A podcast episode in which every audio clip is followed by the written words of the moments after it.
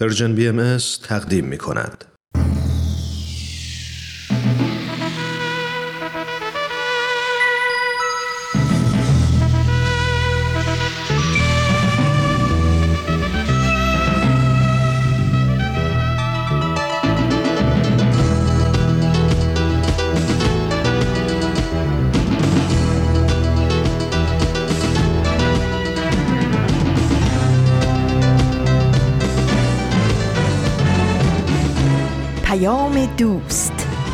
برنامه ای برای تفاهم و پیوند دلها.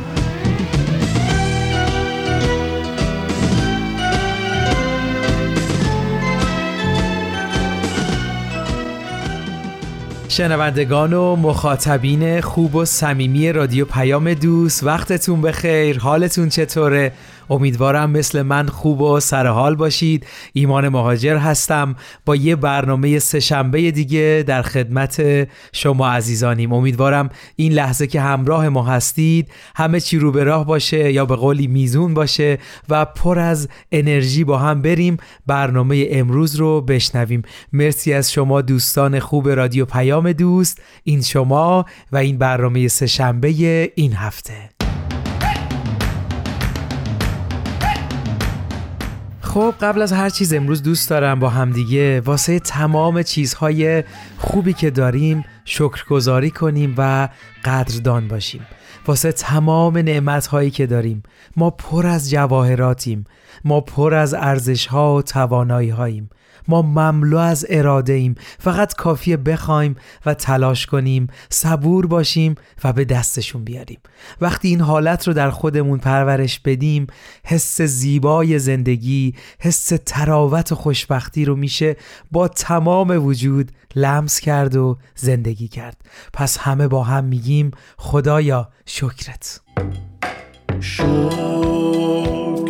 واسه هرچی که دادی هرچی ندادی شکر واسه قطره اشکم لحظه شادی شکر که می‌تونم بخندم به غمهای کشندم. میشه تو نامیدی به رویام دل ببندم.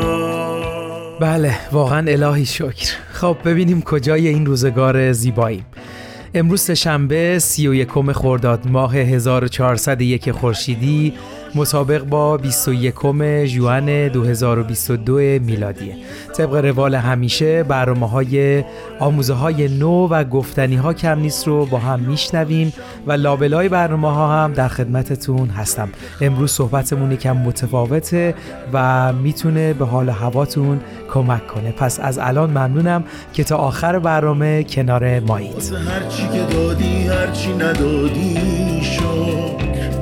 واسه قطره اشکم لحظه شادی شد که می‌تونم بخندم به غمهای کشندم.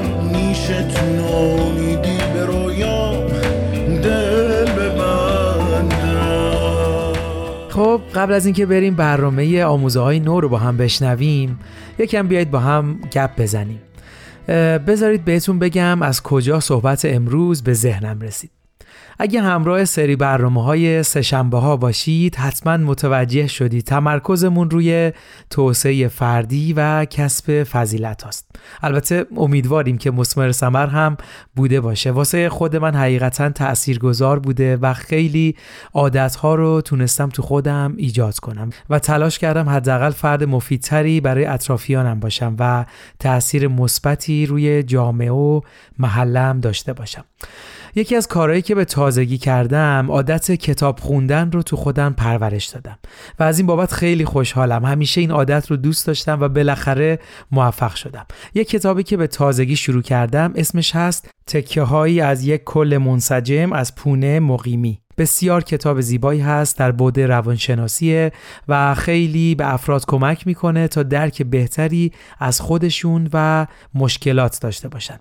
توی قسمت از این کتاب به موضوعی پرداخته که فکر می‌کنم خیلی مهمه و اشاره می‌کنه برای شروع تغییرات یه کار مهمی رو باید انجام بدیم و اونم اینه که خودمون رو دوست داشته باشیم. خیلی برام جالب بود. شاید کاری که خیلی از ماها یادمون رفته و یا اصلا دربارش فکر نکردیم. واقعا دوست دارم ازتون سوال کنم. چقدر شما خودتون رو می‌شناسید؟ چقدر به تواناییاتون واقفید؟ یا چطور می‌تونید اصلا خودتون رو دوست داشته باشید؟ تا شما یکم به این سوالا فکر می‌کنید بریم برنامه آموزه های نو رو با هم بشنویم و برگردیم. مرسی ممنون.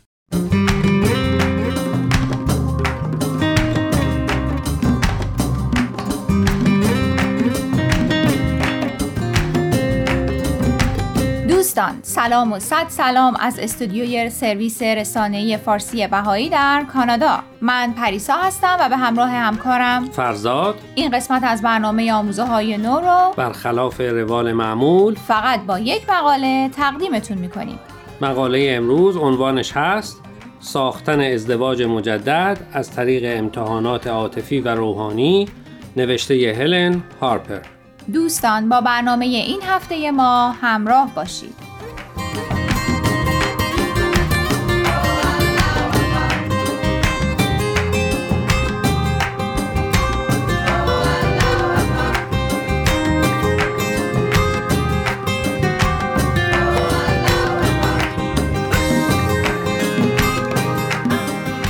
خب چی شد که امروز فقط یک مقاله رو انتخاب کردی؟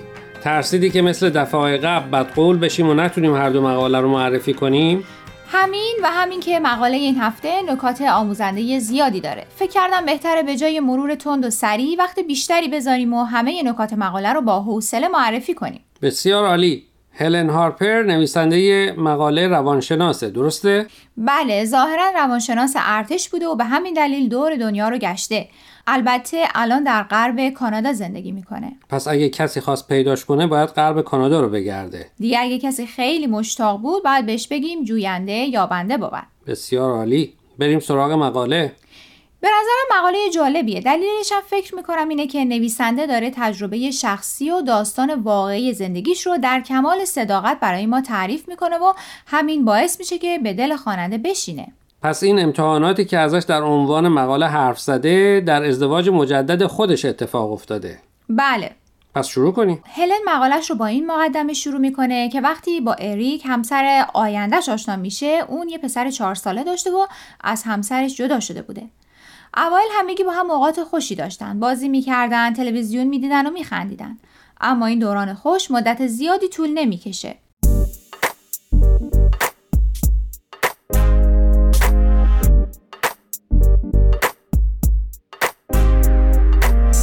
شنیدم که برای بعضی ها حتی شروعش هم خوش نبوده.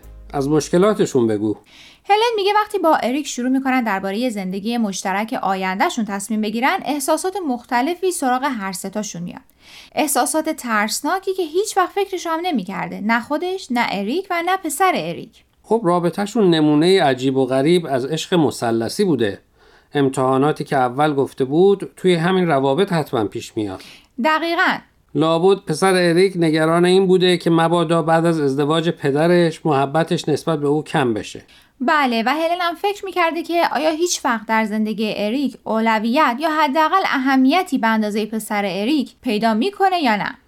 خب به نظر میاد فهرست بلندی باشه. در بیشتر این ازدواج ها اونی که بچه داره همیشه نگرانه که آیا همسرش فرزند اونو مثل فرزند خودش خواهد پذیرفت و دوست خواهد داشت. همسر آینده دوست داره در فعالیت های پدر و پسر بیشتر سهیم باشه تا احساس نکنه که فرد سومیه. بله با وجود اینکه هلن و پسر اریک شروع می‌کنن به هم نزدیک و نزدیکتر شدن اما پسر اریک هنوز احساس گیجی می‌کرده و دوست داشته که ای کاش پدر و مادرش هنوز با هم زندگی می‌کردن. خب بالاخره این سه نفر بعد از این همه امتحانات به پایانی خوش رسیدن. هلن میگه یاد گرفته که این احساسات متفاوت برای اون و همسر و پسرشون امتحاناتی هستن که به رشد روحانیشون کمک می‌کنه. اون میگه یاد گرفته که خانواده رو از سر نو ساختن با یک عضو جدید خیلی سختتر از ساختن خانواده جدیده و چندین برابر کار می‌بره. حتما هلن توضیحات بیشتری درباره این چیزایی که یاد گرفته داده. فکر می‌کنم به درد خیلی از اونایی که دوباره تشکیل خانواده میدن بخوره. بله حتما. اجازه بده یه استراحت کوتاهی بکنیم و بعد بگیم هلن به چه نکات آموزشی در این مورد اشاره می‌کنه. امیدواریم که شما شنوندای عزیزم بتونید از این نکات آموزشی استفاده کنید.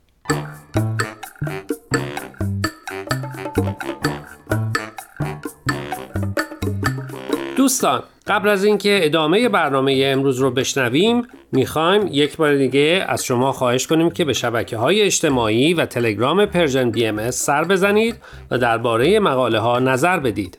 آدرس فیسبوک و تلگراممون رو در آخر همین برنامه باز هم به اطلاع شما میرسونیم. در ضمن از این به بعد برنامه های آموزه های نو از طریق SoundCloud و پادکست Persian BMS هم قابل دسترسیه.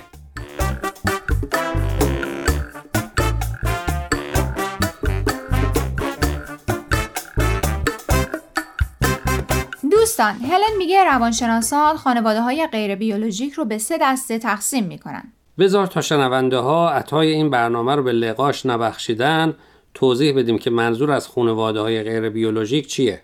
بله ببخشید. ظاهرا خیلی عجله داشتم که برسم به دستبندی هلن. منظور از خانواده غیر بیولوژیک خانواده ای که در اون زن یا مرد یا هر دو قبلا ازدواج کردن و از ازدواج قبلی بچه دارن. که الان با اونا در خانواده جدید زندگی می‌کنن. یا به اصطلاح متداول در فارسی حداقل یکی از بچه ها در اون خانواده نامادری یا ناپدری داره. خب حالا می‌تونی به ما بگی که هلن خانواده های غیر بیولوژیک رو به چه دستایی تقسیم می‌کنه؟ دسته اول روی کرده رومانتیکه زن و مرد در ابتدا اینقدر عاشق هستن که فکر می‌کنن فرزند و والد غیر بیولوژیک خیلی زود به هم دل میبندن و همه چیز به خوبی و خوشی پیش میره. اما ظاهرا تحقیقات نشون داده که درصد طلاق در این دسته زیاده. رویکرد دسته دوم مادر سالارانه است درسته؟ بله دسته دوم اونایی هستن که مادر بیولوژیک مهمترین نقش رو در تربیت فرزند داره و همسرش نقش همسر مادر رو برای فرزندان بازی می‌کنه و در تربیت بچه ها نقشی نداره. برای همین وقتی پای تربیت بچه ها پیش میاد بین مادر و همسر تنش ایجاد میشه. در این ازدواج ها با اینکه درصد طلاق کمتره اما زن و شوهر به هدف تشکیل خانواده جدید ازدواج نکردن این فقط یه عهد و پیمان جدید بین زن و شوهر. و رویکرد آخر نو سنتیه که اسم عجیبی هم هست. بله این خانواده ها کمترین درصد طلاق رو دارن. در این خانواده ها زن و شوهر می‌دونن که تشکیل خانواده جدید مشکلات خودش رو به همراه خواهد داشت و بدون مشکل نخواهد بود. برای همین وقتی تنش ایجاد میشه یا اختلافی هست سعی می‌کنن اون رو به خوبی کنترل کنن. جای سخت و مهمشو نگفتی. چطور می‌تونن به خوبی کنترل کنن؟ بذار از تجربه شخصی خود هلن بگم اون میگه اون و همسرش برای اینکه بتونن با شرایط جدید و زندگی مشترک جدید خودشون رو تطابق بدن قبل از ازدواج با چند خانواده که کودکی رو به فرزندی پذیرفته بودن مشورت می‌کنن و از اونا راهنمایی می‌گیرن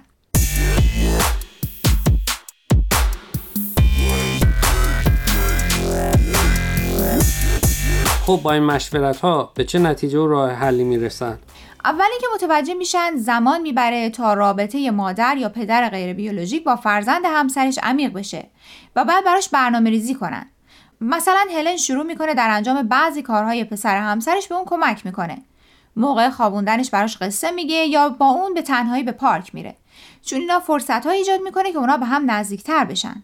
اما بنابر اون دستبندی که گفتی تربیت فرزند و رسیدگی به کاراش به عهده هر دوی پدر و مادره. بله. خدا قوت به همه اینجور خانواده ها. کار آسونی نیست. نه اصلا. هلن در آخر مقالش میگه کار آسونی نبود و وقتهایی بود که احساسات قبلی دوباره برمیگشت. مثلا گاهی پسرشون می‌گفته ای کاش پدر و مادرش هنوز از هم جدا نشده بودن و با هم زندگی می‌کردن. و گاهی هم آرزو می‌کرده که ای کاش همه با هم به همراه مادر بیولوژیک و همسر اون توی یه خونه زندگی می‌کردن و گاهی هم به هلن می‌گفته که بی صبرانه منتظره که اون و پدرش بچه دار بشن تا اون هم یه خواهر یا برادر داشته باشه.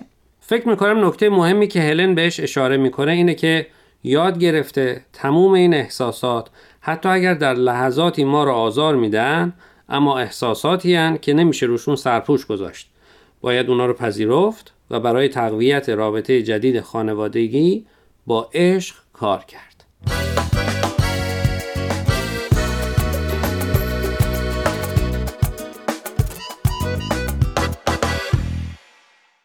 دوستان عزیز امیدواریم برنامه امروز رو پسندیده باشید. لطفا با ما تماس بگیرید و نظرتون رو راجع به این مقاله ها با ما در میون بگذارید.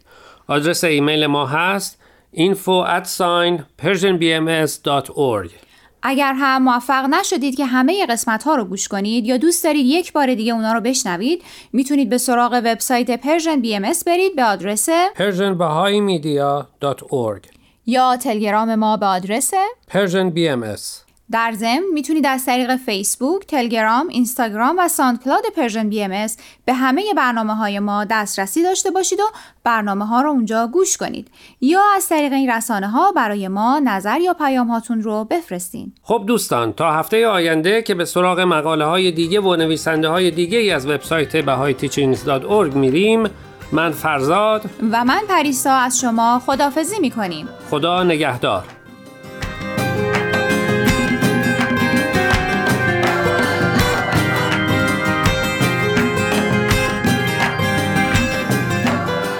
شنوندگان صمیمی و دوست داشتنی ایمان مهاجر هستم. مرسی که ما رو تا اینجای برنامه ها همراهی کردید. با برنامه سه های رادیو پیام دوست از رسانه Persian BMS در خدمتتون هستیم. ممنون که برنامه آموزه های نو رو هم شنیدید. خب موضوع امروز برنامهمون اینه که چطور میشه خودمون رو دوست داشت. یا اگه بخوام به یه جور دیگه بهش نگاه کنم چطور باید از داشته هامون قدردانی کنیم. یه کتابی رو تو بخش قدر معرفی کردم. خیلی دوست دارم قسمتی از این کتاب رو با متن ساده و زیباش براتون بخونم که فکر می‌کنم آخر برنامه این کار رو بکنم بهتر باشه. اگه اجازه بدید یکم می‌خوام در مورد قدرت قدردانی صحبت کنیم. یه پادکست گوش می‌دادم تو این رابطه از هلی تاک. خیلی خوب بود که چقدر لازمه واقعا ما قدردان چیزهایی باشیم که داریم. ما پر از توانایی هستیم پر از جواهراتیم. هر چقدر که بیشتر تلاش کنیم این جواهر درونی ما زیباتر و درخشنده تر میشه. چقدر خوبه بابت تمام سالهایی که پشت سر گذاشتیم. از بدنمون از جسممون قدردانی کنیم. این قدردانی می‌تونه ما رو برای بهتر شدن برای رشد و تعالی قویتر کنه و کمک کنه هم خودمون و هم اطرافیانمون از توانایی های منحصر به فردمون بهره مند بشن.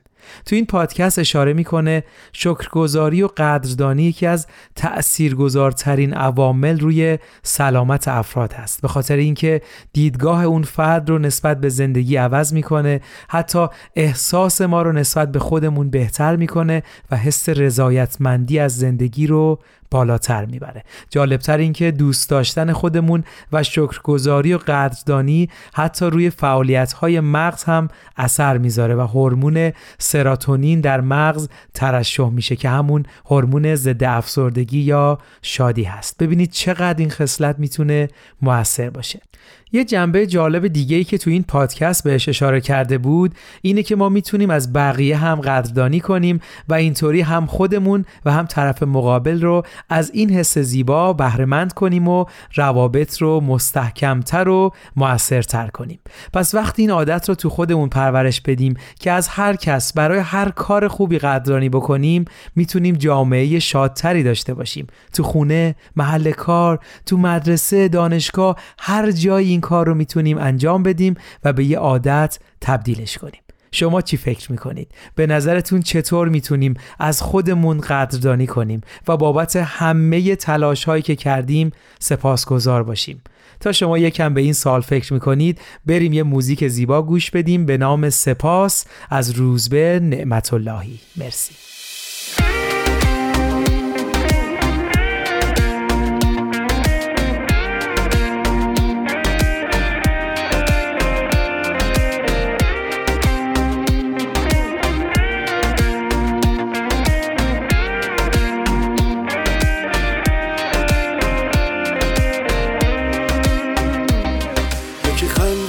بخشید یکی بوسه هاشو بخشید یکی گفت خدا بزرگه.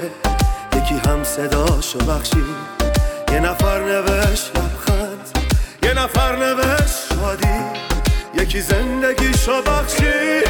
که تو زندگی تو داری.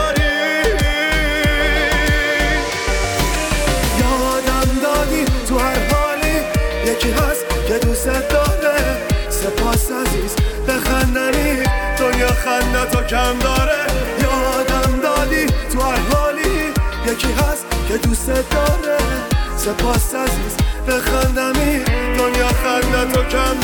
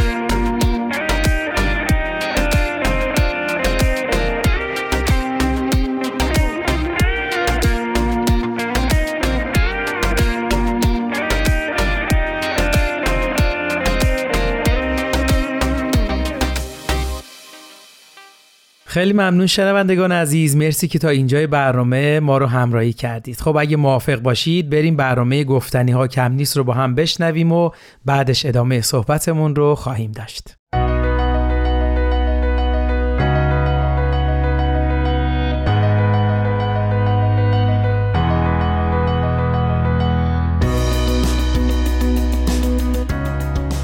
من کیمیا فروغی هستم. اومدم تا از قصه زندگی آدم ها بگم. آدم هایی که اهل همین زمینن. آدم هایی ماندگار که با زندگیشون و مسیری که رفتند می‌تونن راه رو به ما بهتر نشون بدن و مسیرمون رو هموارتر کنن. به نظر من همه ما آدم ها برای هدفی به دنیا اومدیم و چه میشه اگر برای رسیدن به هدفمون بهترین خودمون باشیم.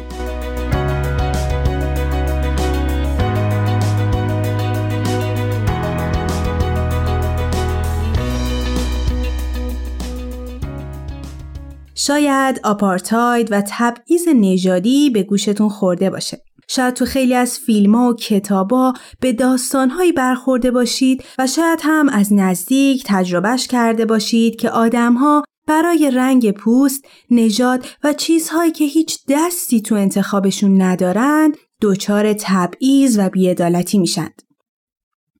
آپارتاید یکی از شکل‌های تبعیض نژادی برای سیاه پوستان و بومیان آفریقای جنوبی بود که بر اساسش نژادهای غیر سفید پوست به شکل خیلی ناعادلانه از سفید پوست ها جدا سازی می شدن. مثلا در یک سری مناطق خاص اجازه سکونت داشتند. برای وارد شدن به مناطق سفید پوستان باید اجازه می مدرسه ها بر اساس این قانون از هم جدا می شدند و سفید پوستان و سیاه پوستان اجازه ازدواج کردن با همدیگر رو نداشتند.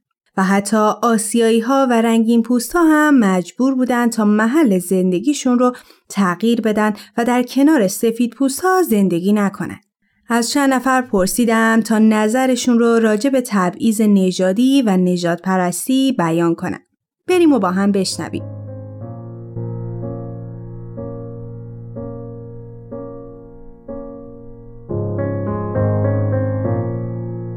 من خیلی وقت خیلی راجبش فکر می‌کنم و خیلی اذیتم می‌کنم. به طور روزمره اینجا اتفاق میفته ما اینو خودمون آوردیم تو زندگیمون ولی الان نمی‌دونیم چطوری ببریمش بیرون از زندگیمون. چون مثل باطلاقیه که ما توش گیر کردیم. که یه سریا خوششون میاد از این باطلاق. یه سری هم نمی‌دونن چطوری بیان بیرون. به نظر من یکی از راههایی که می‌تونیم کمک کنیم اینه که به این باور داشته باشیم که هر آدمی با هر آدم دیگه مساویه. هیچ برتری ما نسبت به کسی دیگه نداریم. از هیچ نظر.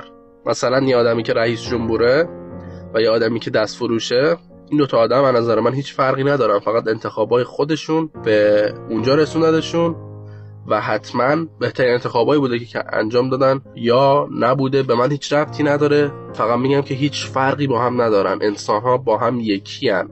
اتفاقا این خیلی قشنگش می‌کنه که از همه رنگ وجود داره از همه باورها وجود داره که ما بتونیم با وجود اینها با هم به قول معروف متحد باشیم. به هیچ وجه این حق به خودمون ندیم که فکر کنیم ما از کسی برتریم یا اصلا راجع به کسی بتونیم طوری فکر کنیم که ما از بالا نگاهشون می‌کنیم. حالا به هر دلیلی می‌تونه باشه. به دلیل لباسی که پوشیده به دلیل باوراش به دلیل فرهنگش به دلیل پوستش. به هیچ وجه نمی‌تونیم ما کسی رو قضاوت کنیم. به نظر من تنها کسی رو که ما می‌تونیم قضاوت کنیم خودمونیم و اون باید انجام بشه.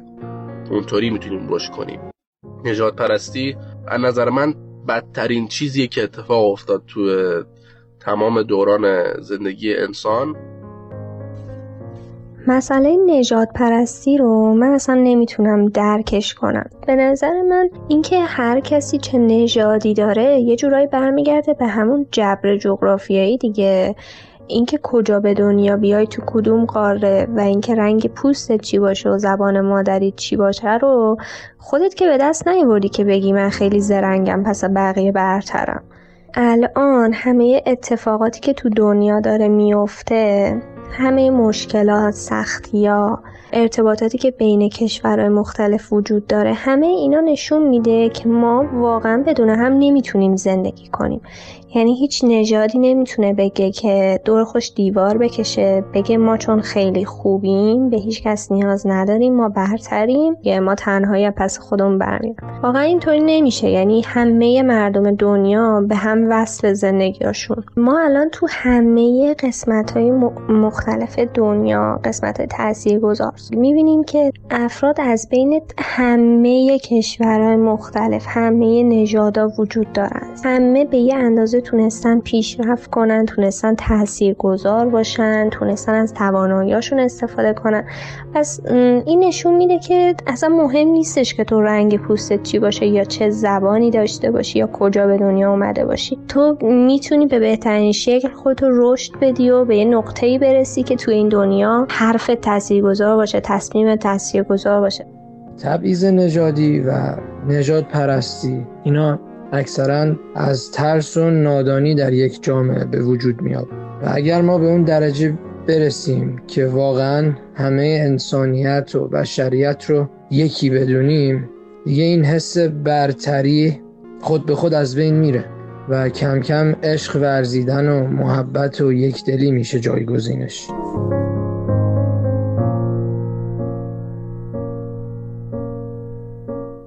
قسمت رهبر آشتی و صلح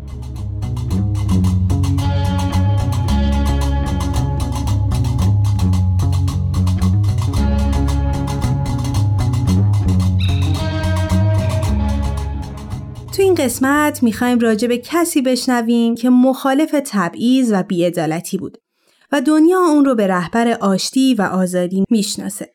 نلسون ماندلا کسی که در سال 1918 در یکی از روستاهای آفریقای جنوبی متولد شد. اون اولین کسی بود که توی خانواده به مدرسه رفت و تحصیلاتش رو ادامه داد. ماندلا مخالف سرسخت رژیم آپارتاید بود و علاوه بر فعالیت سیاسی دفتر حقوقی داشت تا به سیاه پوستان کمک کنه تا از حقوقشون دفاع کنند. ماندلا برعکس بقیه کسایی که مخالف این ظلم بودن معتقد بود که ها باید بدون خشونت و مسالمت آمیز باشه. و باور داشت نه تنها رنگین پوستان باید به حقوقشون برسند بلکه همه انسانها فارغ از نژاد و رنگ پوست باید با هم برابر باشند و همه ها باید از بین بره.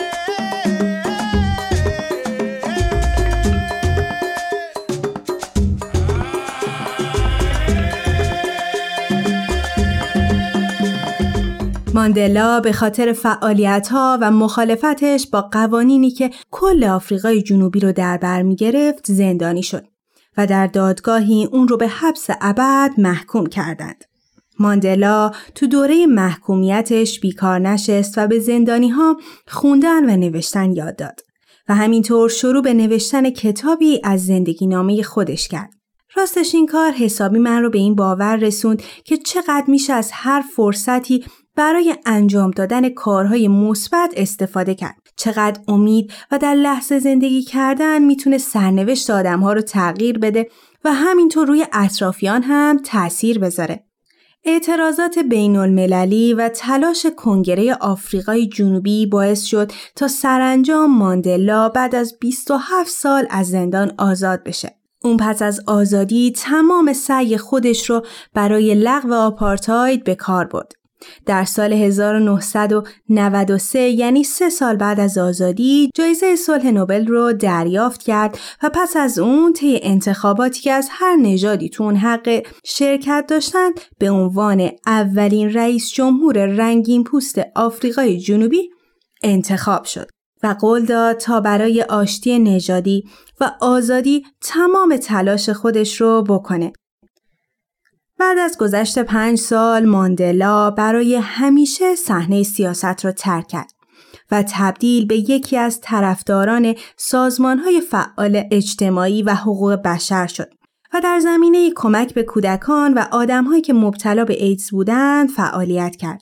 در آخر ماندلا تو سن 95 سالگی درگذشت و حالا 18 ژانویه که روزی هست که ماندلا متولد شده تبدیل شده به روز بزرگداشت این مرد بزرگ تا مردم همبستگی و آزادی رو فارغ از هر نژاد و رنگ پوست در کنار هم جشن بگیرند.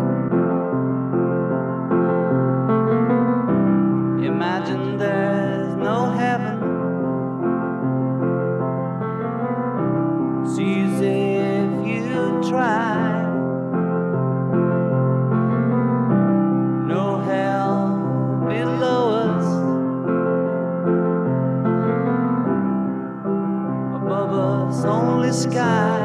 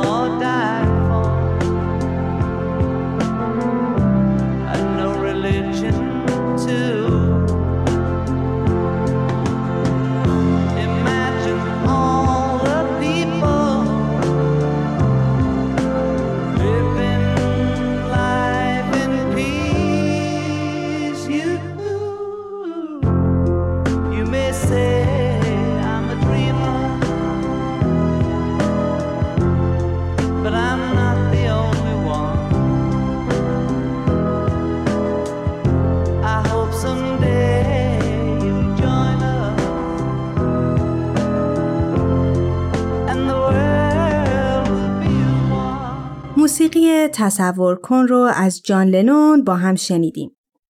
شاید ما اسم خیلی از انسانهای بزرگ و تاثیرگذار رو بارها بارها شنیده باشیم. ولی چقدر پیش میاد که عمیقا به اثراتی که اونها روی جهان می‌ذارن فکر بکنیم. اینکه شاید آزادی و عدالتی که در خیلی جاها برقراره مدیون آگاهی بخشیدن و تفکر و باورهای انسانهایی هست که تلاش کردند و منادی صلح در این جهان شدند. نجات پرستی و تبعیض گذاشتن بین انسانها باور متعصبانه و اشتباهی هست که بسیاری از آدمها روزانه به اون دست و پنجه نرم می‌کنن و مجبور به تحمل اون هستند. وقتی با آگاهی به این باور برسیم که ما انسانها فارغ از جنس و نژاد و دین همه دارای روح برابریم قطعا دیگه نجات پرستی وجود نخواهد داشت که انسانی به خاطر رنگ پوستش دچار تبعیض بشه و از ساده ترین حقوق انسانیش بگذره. در آخر بیانی از حضرت بهاءالله رو براتون می‌خونم که میفرمایند سراپرده یگانگی بلند شد. به چشم بیگانگان یکدیگر را نبینید. همه بار یک داریم و برگ یک شاخسا. ما خود را متحد به ساختن می کنیم ساختن صلحی عادلانه و پایدار. ما درک می کنیم که هنوز هیچ راه آسانی برای آزادی وجود ندارد. ما به خوبی می دانیم که هیچ کدام از ما به تنهایی به موفقیت نمی رسیم. برای همین ما باید به عنوان یک ملت متحد برای آشتی ملی برای ساختن یک ملت برای تولد دنیای جدید تلاش کنیم بگذارید عدالت برای همه باشد بگذارید صلح برای همه باشد. Let there be justice for all. Let there be peace for all. Imagine no possession.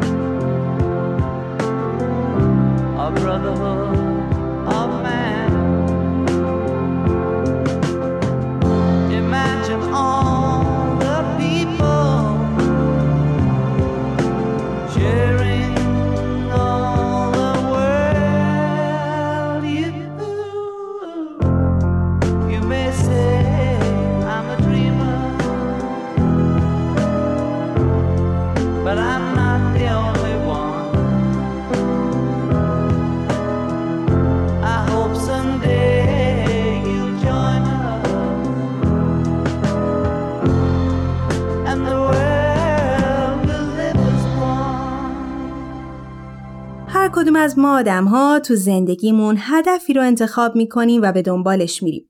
ولی بعضی چیزها مثل صلح، عدالت، مثل پذیرفتن انسانها با هر شکل و باوری می‌تونه تبدیل به باورهای ما بشه تا براش تلاش کنیم و جهان رو به جای بهتری تبدیل کنیم.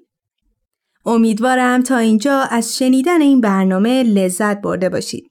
خوشحال میشیم شما هم اگر الگویی دارید اسم اون شخص رو برای ما از طریق at Persian BMS در تلگرام بفرستید. ممنون که با ما بودید تا یک شخصیت ماندگار رو با هم بشناسیم. شما می‌تونید این برنامه رو از تارنما، تلگرام و SoundCloud Persian BMS دنبال کنید و از همین راه نظرها و پیشنهاداتتون رو برای ما بفرستید. امیدوارم تا مسیر زندگی برای رسیدن به هدفتون هموار باشه. تا برنامه بعد خدا نگهدارتون.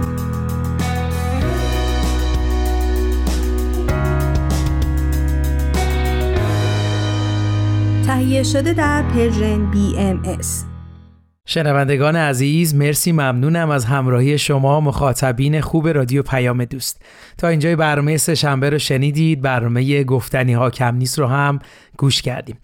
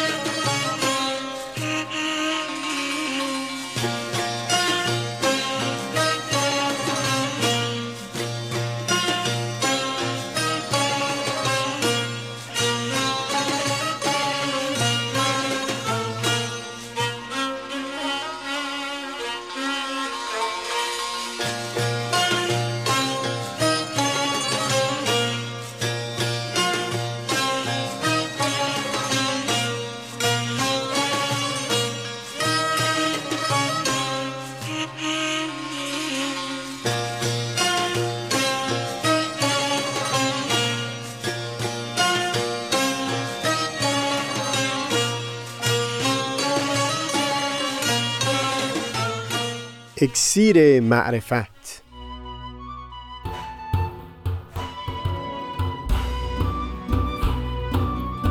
مروری بر مزامین کتاب ایقان. دوشنبه ها از رادیو پیام دوست. از تا همامه ازلی در شور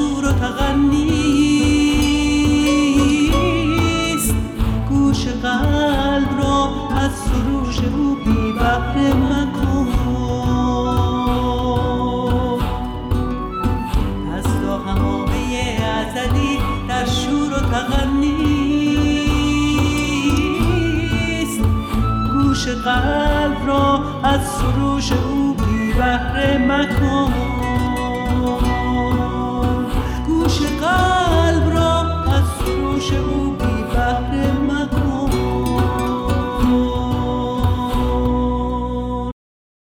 هویتی که گم شده است.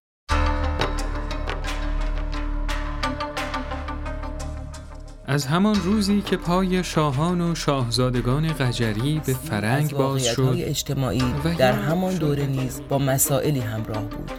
از جمله اینکه به رواج نقدهایی درباره ارزش‌های اجتماعی و سیاسی که گذشته اثار نه تنها به کشف زوایایش کمکی نرساند بلکه ماهیت معماگونهش را بیشتر از پیش وقایع شورش تبریز را مدتی است شنیده بودم.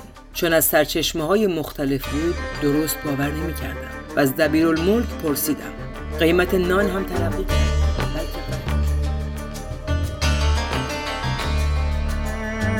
هویتی که گم شده است.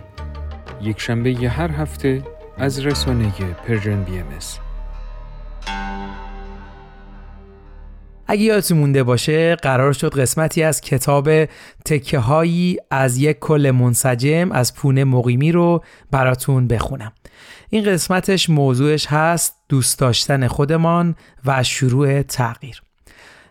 خب اگه موافق باشید یک موزیک زیر صدا هم پخش کنیم تا یک فضای مناسبی باشه. بله. خودتان را تصور کنید. اگر نمی توانید صورتتان را به یاد آورید از عکس های کودکیتان کمک بگیرید برگردید به گذشته از کودکی تا امروز را مرور کنید شبیه به آدمی که خارج از خود ایستاده و فیلم زندگیش را مرور می کند. به صورت خودتان در کودکی نگاه کنید. به چشمها و فرم موهایتان. به جزئیاتی که مال شماست و انگار توجهی به آنها نداشته اید. به رفتارها و ویژگی هایتان نگاهی بیندازید و سعی کنید خود را حس کنید. در تمام این سالها در تمام فراز و نشیب های زندگی در تمام تصمیم های درست و نادرست زندگیتان به چشم های خود نگاه کنید و اجازه دهید عشق جاری شود. برای تمام این سالها از تو ممنونم. برای تمام لحظاتی که دوام آوردی و در گوش من زمزمه می کردی که این نیز می گذرد. تو قطعا دوست داشتنی ترین بخش زندگیم هستی. با پیدا کردنت می توانم تغییر را شروع کنم. می توانم بخش هایی از رفتارهایم را تغییر دهم و می توانم عشق ورزیدن را دوباره بیاموزم. اما این بار این تغییرات لحن سرزنش نخواهد داشت. صبورتر خواهم شد و راحتتر با نقص ها کنار خواهم آمد. تو با تمام زخمی بودنت و با تمام گذشته که داشته ای و با تمام تصمیم ها هنوز وجود داری و خوشحالم که جایی در مسیر مرور خودم و خاطراتم پیدایت کردم. تو تا همیشه زیباترین همراه زندگیم خواهی بود. کنارت خواهم ماند. این بار صبور و امیدوار. با هم عبور خواهیم کرد از دردها و بحرانها. با هم عبور خواهیم کرد از تغییراتی که لازم است انجام دهیم. با هم گذر خواهیم کرد از هر لحظه این زندگی غیرقابل پیش بینی ممنونم خودم. بله مرسی که گوش دادید. خیلی برای من این موضوع دوست داشتن خودمون مهم بود. ممنون که تا انتهای برنامه ما را همراهی کردید. امیدوارم مطالب امروز مورد استفادهتون قرار گرفته باشه. آخر این قسمت با یه جمله از نیچه این قسمت رو به پایان می‌بریم. نیچه میگه جوهر اصلی تمام هنرهای عالی و زیبا در شکرگزاری است. ارادتمندتون ایمان مهاجر. روز و روزگارتون خوش.